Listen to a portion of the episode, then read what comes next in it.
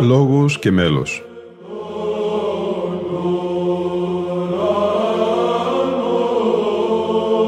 Προσεγγίσεις στη μυσταγωγία της ψαλτικής τέχνης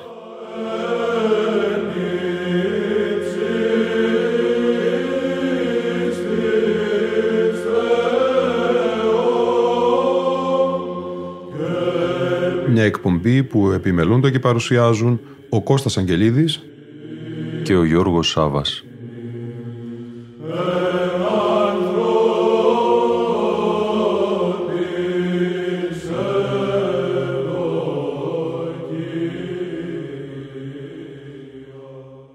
Αγαπητοί φίλοι και φίλες, 35 έτη συμπληρώνονται κατά το έτος 2023 από την εκδημία του άρχοντος πρωτοψάλτου της Αγιωτάτης Αρχιεπισκοπής Κωνσταντινούπολεως Χρυσάνθου Θεοδοσοπούλου, μιας από τις μεγάλες φωνές που κόσμησαν τα αναλόγια της συμπρωτεύουσας Θεσσαλονίκης.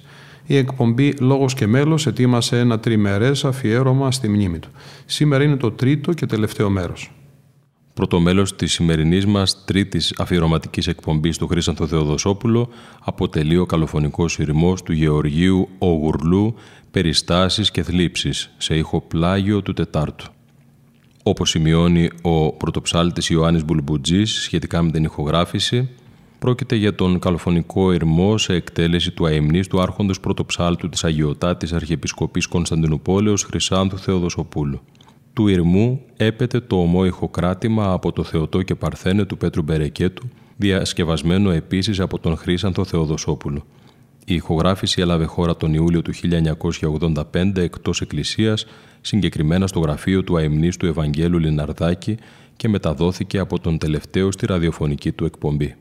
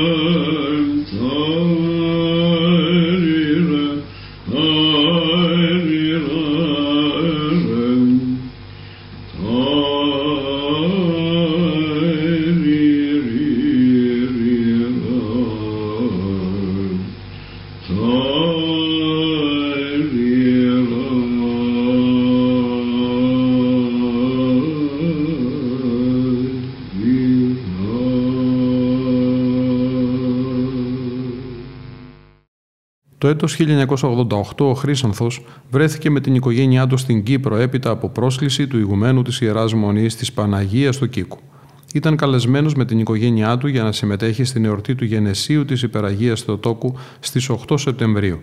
Μετά την ακολουθία, ο ηγούμενος της Μονής πρότεινε στον Χρύσανθο να παραμείνει έναν χρόνο στο νησί για να διδάξει τη βυζαντινή μουσική, καλύπτοντάς του συνάμα και όλες τις ανάγκες. Τελικά η πρόταση αυτή δεν έγινε αποδεκτή από τον Χρήσανθο, διότι πρώτον η ηλικία του, ήταν τότε 68 χρονών, δεν του επέτρεπε να υπομειστεί τέτοιες ευθύνες και δεύτερον δεν ήθελε να εγκαταλείψει το αναλόγιο του Αγίου Δημητρίου, που τόσο πιστά υπηρετούσε εδώ και 38 χρόνια. Με αφορμή την επίσκεψή του στην Κύπρο, του ζητήθηκε να παραχωρήσει μια συνέντευξη στο Ραδιοφωνικό Ίδρυμα Κύπρου. Η συνέντευξη δόθηκε στις 9 Σεπτεμβρίου στη Λιδία Κωνσταντινίδου, στην οποία ο Χρύσανθος καταθέτει την προσωπική του άποψη για τη βυζαντινή μουσική. Την παραθέτουμε ακεραίη.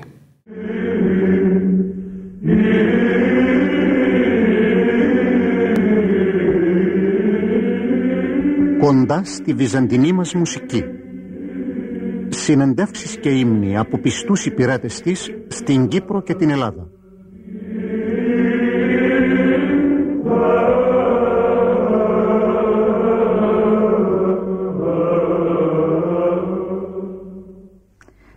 Στα πλαίσια της σειράς μας αυτής, σήμερα θα μεταδώσουμε μέρος από τη συνέντευξη που πήραμε από τον αείμνηστο Χρυσανθό Θεοδοσόπουλο, τέος άρχοντα πρωτοψάλτη του Ιερού Ναού του Αγίου Δημητρίου Θεσσαλονίκης, τέος καθηγητή Βυζαντινής και Ευρωπαϊκής Μουσικής και τέος διευθυντή της Σχολής Βυζαντινής Μουσικής της Ιεράς Μητροπόλεως Θεσσαλονίκης. Το πρόγραμμα που περιλαμβάνει ερμηνείες του μεταδίδουμε ως φόρο τιμής στη μνήμη του και πιστεύουμε ότι θα αρέσει στους φίλους της Βυζαντινής μουσικής και ιδιαίτερα σε όσους είχαν την τύχη να γνωρίσουν τον ίδιο και το έργο του. Τη συγκεκριμένη συνέντευξη πήραμε στις 9 Σεπτεμβρίου του 1988 με την ευκαιρία επίσκεψής του στην Κύπρο 15 μόνον μέρες πριν από τον ευνίδιο θάνατό του. Πέθανε το Σάββατο 24 Σεπτεμβρίου στη Θεσσαλονίκη. Πρώτα όμως ένα σύντομο βιογραφικό. Ο Χρύσανθος Θεοδοσόπουλος γεννήθηκε στην τραπεζούντα της Μικράς Ασίας το 1920. Παιδί και αυτό της Διασποράς το 1922 μετική με την οικογένειά του στην Ελλάδα. Την αγάπη και το ταλέντο του στη μουσική έδειξε από πολύ μικρός. Μαθητής ακόμα του Δημοτικού Σχολείου μαθαίνει κιθάρα και μαντολίνο. Στο γυμνάσιο συνεχίζει τις σπουδές του στο βιολί και τα ανώτερα θεωρητικά. Το 1951 συμπληρώνει τις σπουδές του με το μεγάλο θεωρητικό καθηγητή του Κρατικού Οδείου Θεσσαλονίκης Γεώργιο Βακαλόπουλο στην αρμονία, αντίστοιξη και φούκα. Στη βυζαντινή μουσική μύθηκε πρώτα από τον πατέρα του Θεόδωρο. Στη συνέχεια μελετά με τον μεγάλο θεωρητικό και ιεροψάλτη Σοκράτη Παπαδόπουλο και αργότερα με τον άρχοντα πρωτοψάλτη του Οικουμενικού Πατριαρχείου Κωνσταντίνο Πρίγκο. Το 1952 ιδρύει και διευθύνει το φροντιστήριο Βυζαντινής Μουσικής ο Άγιος Δημήτριος με τους συναδέλφους του Ευθυμιάδη και Ταλιαδόρο που αργότερα το 1970 μετονομάστηκε σε Σχολή Βυζαντινής Μουσικής Ιεράς Μητροπόλεως Θεσσαλονίκης. Ο Χρυσαντός Θεοδοσόπουλος το 1975 με απόφαση της Πατριαρχικής Συνόδου στην Κωνσταντινούπολη τιμάται με το οφίκιο του άρχοντος πρωτοψάρτου της Μεγάλης του Χριστού Εκκλησίας – Κατά καιρούς τιμήθηκε με χρυσά μετάλλια από το Μητροπολίτη Παντελεήμουνα τον Δεύτερο, το Μητροπολίτη Κιλκυσίου, τη Μουσική Εταιρεία Ελλάδος και το Μητροπολίτη Πατρών Κωνσταντίνο. Τιμητικές διακρίσεις πήρε από Δήμους, Ιδρύματα, Σωματεία και Συλλόγους. Επίσημα ως ιεροψάρτη πρωτοδιορίστηκε στις 2 Φεβρουαρίου του 1939. Από τις 2 Φεβρουαρίου του 1950 μέχρι το θάνατό του έψαλε στον Ιερό Ναό του Πολιούχου της Θεσσαλονίκης Αγίου Δημητρίου. Επίσης από το 1950 και μετά διεύθυνε εκτός από τη Σχολή Βυζαντινής Μουσικής και τη Μεγάλη Βυζαντινή Χοροδία του Συλλόγου Ιεροψαλτών Θεσσαλονίκης Ιωάννης ο Δαμασκηνός η οποία κάθε χρόνο παίρνει μέρος στις γιορταστικές εκδηλώσεις του Δήμου τα Δημήτρια. Τη διεύθυνση της χοροδίας είχε εκ περιτροπής με τους συναδέλφους του Καραμάνη και Ταλιαδόρο. Ο αείμνηστος Χρύσανθος Θεοδοσόπουλος άφησε τέλος και ένα αξιόλογο συγγραφικό έργο στη Βυζαντινή μουσική επτάτομο μουσική κυψέλη, τριώδιον, μεγάλη εβδομάς, πεντηκοστάριο, εσπερινό, όρθρο και θεία λειτουργία. Είχε επίσης δημοσιεύσει άρθρα σε περιοδικά, εφημερίδες και άλλα. Ώρα όμως να ακούσουμε τη συνέντευξή του και τα όσα ενδιαφέροντα μας είπε γύρω από τη βυζαντινή μουσική. Κύριε Θεοδοσόπουλε, σας καλωσορίζω στην εκπομπή μας αυτή. Τι θα λέγατε αν χάρη των ακροατών μας και σαν εναρκτήρια γνωριμία μαζί τους μας ψάλετε κάτι από την, ε, από τη Θεσσαλονίκη μια και προέρχεστε από εκεί. Ας πούμε το απολυτίκιο του Αγίου Δημητρίου. Ε, Σας ευχαριστώ πάρα πολύ κυρία Κωνσταντινίδου. Ευχαρίστως για τον Κυπριακό λαό να ψάλω ό,τι θέλετε και ας ξεκινήσω από το απολυτίκιο του Αγίου Δημητρίου και εφόσον εγώ υπηρετώ 38 ολόκληρα χρόνια στον Ιερό Ναό του πολιούχου μας Αγίου Δημητρίου. Ξεκινάω από το απολτίκιο του.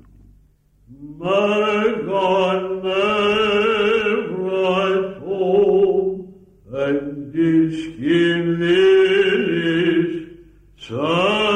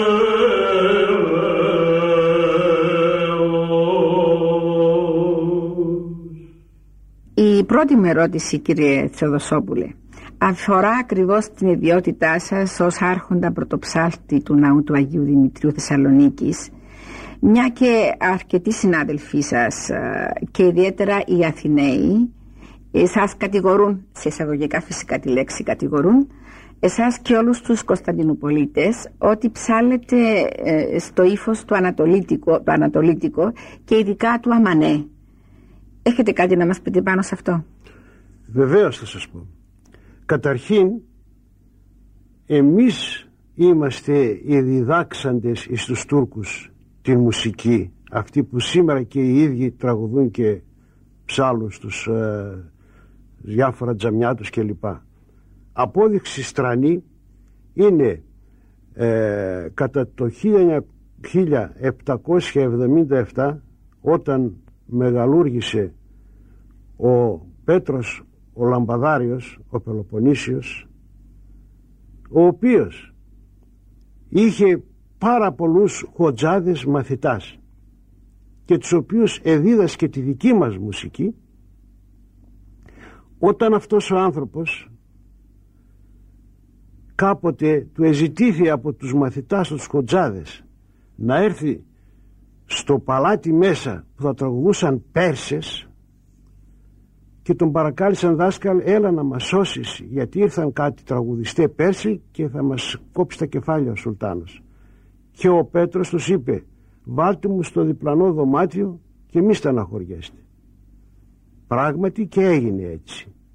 Τραγουδώντας οι Πέρσες ο Πέτρος έγραψε το μάθημα αυτό που τραγουδούσαν μετά μάζεψε τους μαθητάς του τους χοντζάδες, τους Τούρκους τους το εδίδαξε τους έβαλε και το αρατοπίπερο mm.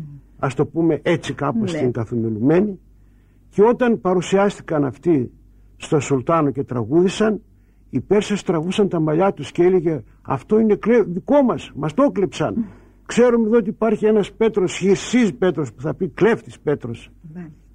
και εν τούτης, δεν έγινε τίποτα αντί να πάρει τα κεφάλια των Χοντζάδων πήρε τα κεφάλια των Περσών χάρης στον Πέτρο αυτό σημαίνει πως εδίδαξε ο Πέτρος. Και όταν αυτός ο άνθρωπος πέθανε μετά την κηδεία της Ορθόδοξης Εκκλησίας ζήτησαν οι μαθητές του οι χοντζάδες επιτρέψτε μας και εμάς να ψάλουμε τον δάσκαλό μας και κάνανε έναν κύκλο ψάλανε κατά το ό,τι τους έχει μάθει ο Πέτρος και ένας μαθητής έκαψε τη λύρα και είπε αποτινόμενος στο νεκρό αγαπητέ μας διδάσκαλε πάρε τη λύρα αυτή ή να συμψάλεις μετά των αγγέλων στον ουρανό.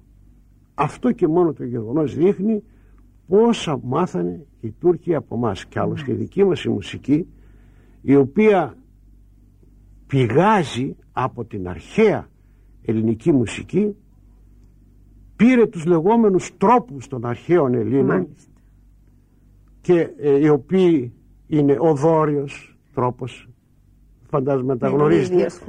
Φρίγιος, Λίδιος, Μιξολίδιος τους τρόπους αυτούς τους πήρανε οι πρώτοι ας πούμε μουσικοί που ασχολήθηκαν με την υμνοδία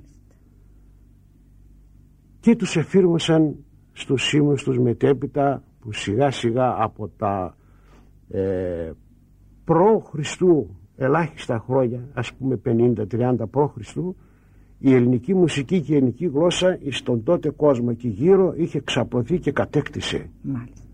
Και έτσι τότε παρουσιαζόμενοι μετά τον Χριστό ή και πριν από τον Χριστό με τους ε, ψαλμούς και του Δαβίδ ακόμα. Ναι. Έχουμε πολλούς τέτοιους ψαλμούς του Δαβίδ και που και σήμερα ακόμα ψάλλονται. Πήραν την ε, ας το πούμε την υμνοδία ναι και την μελοποίησαν με τα πρώτα στοιχεία που είχαν παίρνοντας τους τρόπους της αρχαίας ελληνικής μουσικής. Μετέπειτα στον 4ο αιώνα παρουσιάστηκαν ε, περισσότεροι και καλύτεροι μουσουργοί φτάσαμε στον 7ο αιώνα με τον Ιωάννη του Δαμασκηνό ο οποίος ε, μας έβγαλε ε, την Οκτάιχο έγραψε την Οκτάιχο θεωρείται και δογματικός, δογματικός. Άγιος και πήραμε από τους αρχαίους και τους τρεις για τρία γέννη το διατονικό, το χρωματικό και το εναρμόνιο γένος και αυτός έθεσε και τις βάσεις της βυζαντινής μουσικής. Μάλιστα. Και οι ρυθμοί. Και τους, και τους ρυθμούς, τους οποίους πάλι πήραμε από τους αρχαίους Έλληνας. Και οι οποίοι είχαν ας πούμε το βραχή μακρό ναι. κλπ. Και το τελετουργικό στοιχείο πάλι το πήραμε από την αρχαία ποιήση. Από την αρχαία ποιήση. Ένα άλλο θέμα το οποίο ενδιαφέρει πάρα πολύ είναι το πώς να παρουσιάζεται ο, ο Βυζαντινός χορός στην Εκκλησία όσο το δυνατόν πιο άρτιος ώστε να είναι και από αισθητικής πλευράς. Ποια είναι η γνώμη σας για το ισοκράτημα, ναι. πόση θέση δίνεται; Ναι. και επίσης αν, αν, αν δέχεστε κάποια μορφή ε, πολυφωνικής εναρμόνισης ναι. εστορισμένων Ναι, ναι, θα σας πω αμέσως. Καταρχήν η Βυζαντινή μουσική είναι μονοδιακή αλλά ψάλεται από χορό. Ναι. Όπως ε, θα ξέρετε κι εσείς στην Αγία Σοφία ψάλανε ε, μειχτή χωρί. Όταν λέμε μειχτή χωρί, μονοδιακή Μονοδια... μειχτή Μονοφωνή, ναι. μονοφωνική, μονοφωνική, άνδρες, γυναίκες και παιδιά με 150 ψάλτες ας το πούμε έτσι αλλά πάντοτε υπήρχε το λεγόμενο στην ευρωπαϊκή μουσική κοντραπούντο το λεγόμενο για μας ισοκράτημα το οποίο είναι ε, μια συνήχιση ενός φθόγκου και ανάλογα με την κίνηση της μελωδίας της Βυζαντινής εναλλάσσεται το ισοκράτημα από φθόγκων εις φθόγκων από δεσπόζοντα ε, από τονικό ναι. από ένα φθόγκο παραπάνω κλπ. Γι' αυτό το λόγο καταρχήν δεν πρέπει να υπησέλθει ο παράγων ε, ε, εναρμόνισης των βυζαντινών κειμένων διότι χάνει την μεγαλοπρέπειά του χάνει το ύφος του. Το εκκλησιαστικό ύφος που είναι ασύγκριτο. Δεν μπορεί μία τετράφωνος χοροδία να αποδώσει ας πάρω παράδειγμα την Κασιανή. Έχουμε την Κασιανή του Πολυκράτους η οποία είναι τετράφωνος. Δεν έχει καμία σύγκριση με την Κασιανή του Πέτρου, του Πελοποννησίου, του Λαμπαδαρίου που ψάλλουμε στην Εκκλησία. Και εδώ θα μου επιτρέψετε κυρία Κωνσταντινίδου να κάνω μία κάποια σύγκριση για να φτάσουμε πάλι εδώ που θέλετε ναι, με τους ε, κλασικούς συνθέτες της Δύσεως και τους κλασικούς συνθέτες της Ανατολής. Εμείς δεν έχουμε να ζηλέψουμε τίποτα οι ψάλτες από τους ε, μεγάλους μουσουργούς της Δύσεως. Θα πείτε καυχόμαι, καυχόμαι. Και να σας πω γιατί. Έγραψε ο Μπετόβεν συμφωνίες. Πολύ καλά. Άριστες και στην ακοή και στα πάντα. Και έγραψαν όμως τέτοιες συμφωνίες και οι δικοί μας. Ιάκωβος ο πρωτοψάλτης Πέτρος ο Λαμπαδάριος και πολλοί άλλοι, να ναι. μην αναφέρω τώρα ονόματα ναι, ναι. που αν ακούσετε τις συμφωνίες αυτών των μουσουργών από έναν χορό καλός κατηρτισμένων με επιστημονική τοποθέτηση των ισοκρατημάτων και το επιμένω αυτό τότε θα ακούσετε και θα συγκρίνετε βέβαια η πολυφωνική οργανική μουσική σαν πολυφωνική ίσως να τέρπιτο αυτή αλλά και η άλλη δεν υστερεί διότι έχει την θαυμασία μελωδία η οποία συνοδευομένη από την επιστημονική τοποθέτηση των ισοκρατημάτων αποδίδει περίφημα τα έργα αυτών των κλασικών της Ανατολής. Σε αυτό το σημείο τι θα θέλατε να μας ψάλετε; Να χαρούν ακόμη λίγο οι ακροατές μας τη φωνή σας. Βέβαια εγώ δεν θα ψάλω χοροδιακά μένας. Και εφόσον έχουμε το ταλέντο. Και εφόσον δεν υπάρχει και η Σοκράτης ναι. ας μας συγχωρήσουν όλοι ότι θα ψάλω μόνος μου ορισμένα πράγματα. Τι θα μας πείτε αυτή τη στιγμή; Θα σας πω το δοξαστικό του Σταυρού.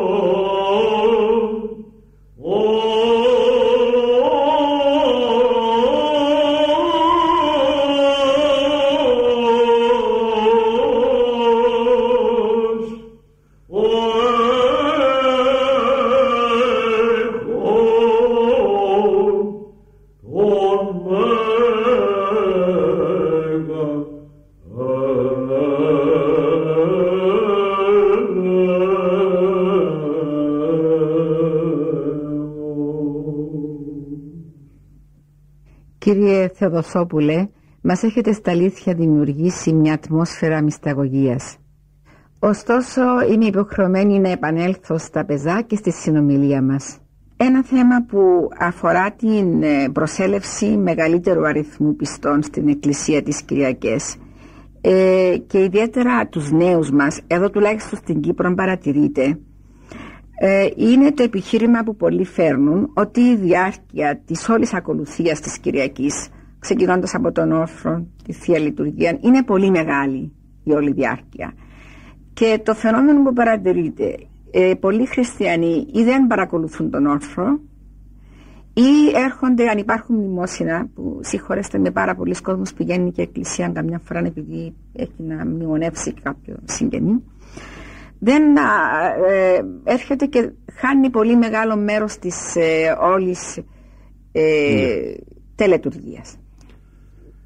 Εδώ, ε, κυρία Κωνσταντινίδου, θα με επιτρέψετε να πω το εξής.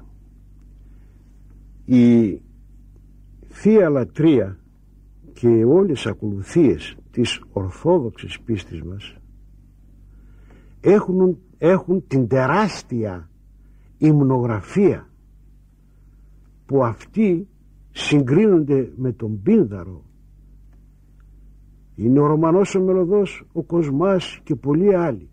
Αυτά τα, αυτή η υμνογραφία δεν υπάρχει στη Δυτική Εκκλησία η οποία περιορίζεται μόνο στο λειτουργικό. Το γρηγορονίο άσμα όπως έβγαλε ο Παλαιστίνας στη μουσική του είναι μια απλή. Ενώ εμείς και η Εκκλησία μας κάθε Κυριακή έχει την υμνογραφία έχει τον ήχο της Κυριακής που λέγεται πρώτος ήχος αυτό που έχει γράψει όπως είπα προηγουμένως ο Ιωάννης ο Δαμασκηνός ναι. μέσα εκεί αναφέρονται ε, στοιχεία της λατρείας μας και της πίστης μας αυτά δεν μπορούμε να τα παραλείψουμε γιατί χάνεται το νόημα της Κυριακής ναι. ή ενός Αγίου μόνο με ένα χειροβικό με λειτουργικά με κοινωνικών δεν μπορούμε να χαρακτηρίσουμε το νόημα της ημέρας, της εορτής ή της Κυριακής. Γι' αυτό το λόγο βέβαια μπορεί να είναι μακροσκελής είναι, κάπως. Είναι κάπως μακροσκελής. Είναι. Αλλά θα πρέπει να συνέλθει κάποια σύνοδος η οποία να αφαιρέσει ορισμένα πράγματα όχι να αφαιρέσουμε τον όρθρο και να πούμε εισερχόμεθα στην λειτουργία μόνον όχι βέβαια ορισμένα πράγματα αλλά αυτό μόνο με συνοδική απόφαση μπορεί να γίνει.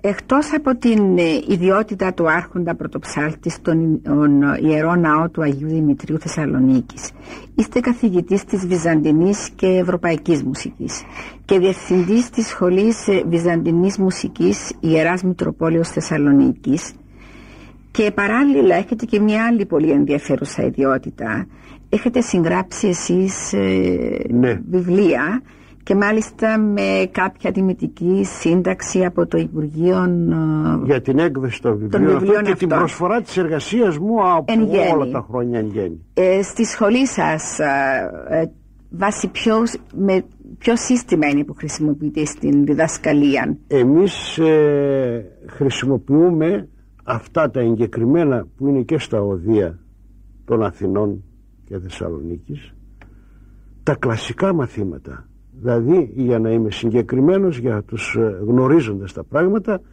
πρέπει να διδάσκεται το Αναστασιματάριον του Ιωάννου το ρημολόγιο επίσης του Ιωάννου ε, εκαταβασίες εδοξολογίες αργές και σύντομες τα χειρουργικά του Φουκαέως και άλλων διδασκάλων και τα δοξαστικά των μεγάλων και κλασικών συθετών αυτή είναι η άποψή μας.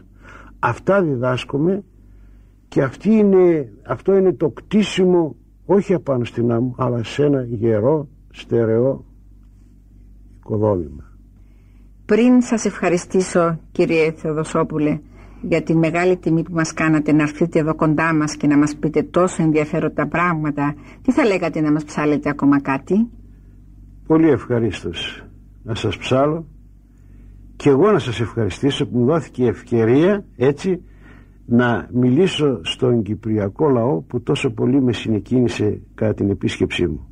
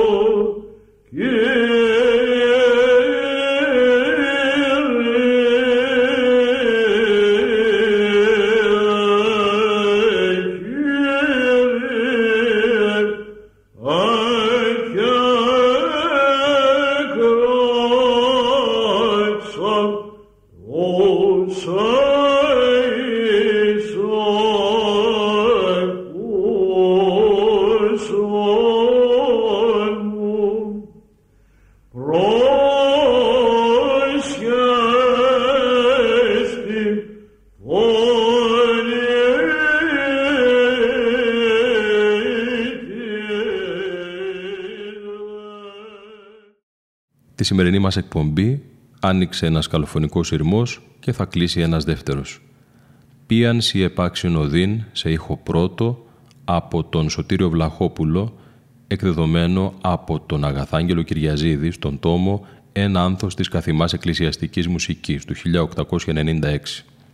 Ο πρωτοψάλτης Ιωάννης Μπουλμπουτζής αναφέρει σχετικά με την ηχογράφηση πως ο άρχον πρωτοψάλτης της Αγιωτάτης Αρχιεπισκοπής Κωνσταντινούπολεως Χρύσανθος Θεοδοσόπουλος εκτελεί μοναδικά. Η ηχογράφηση μεταδόθηκε αρκετές φορές από τις εκπομπές των Βαγγέλη Λιναρδάκη και Μανώλη Σουριαδάκη.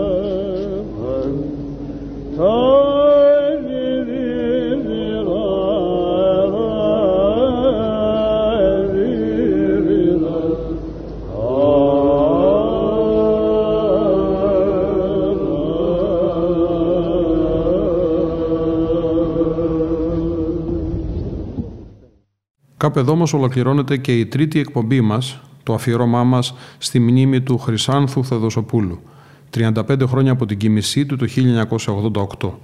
Ήταν η εκπομπή «Λόγος και μέλος» που επιμελούνται και παρουσιάζουν ο Κώστας Αγγελίδης και ο Γιώργος Σάβας. Στον ήχο ήταν και σήμερα μαζί μας ο Γρηγόρης Σέρελης.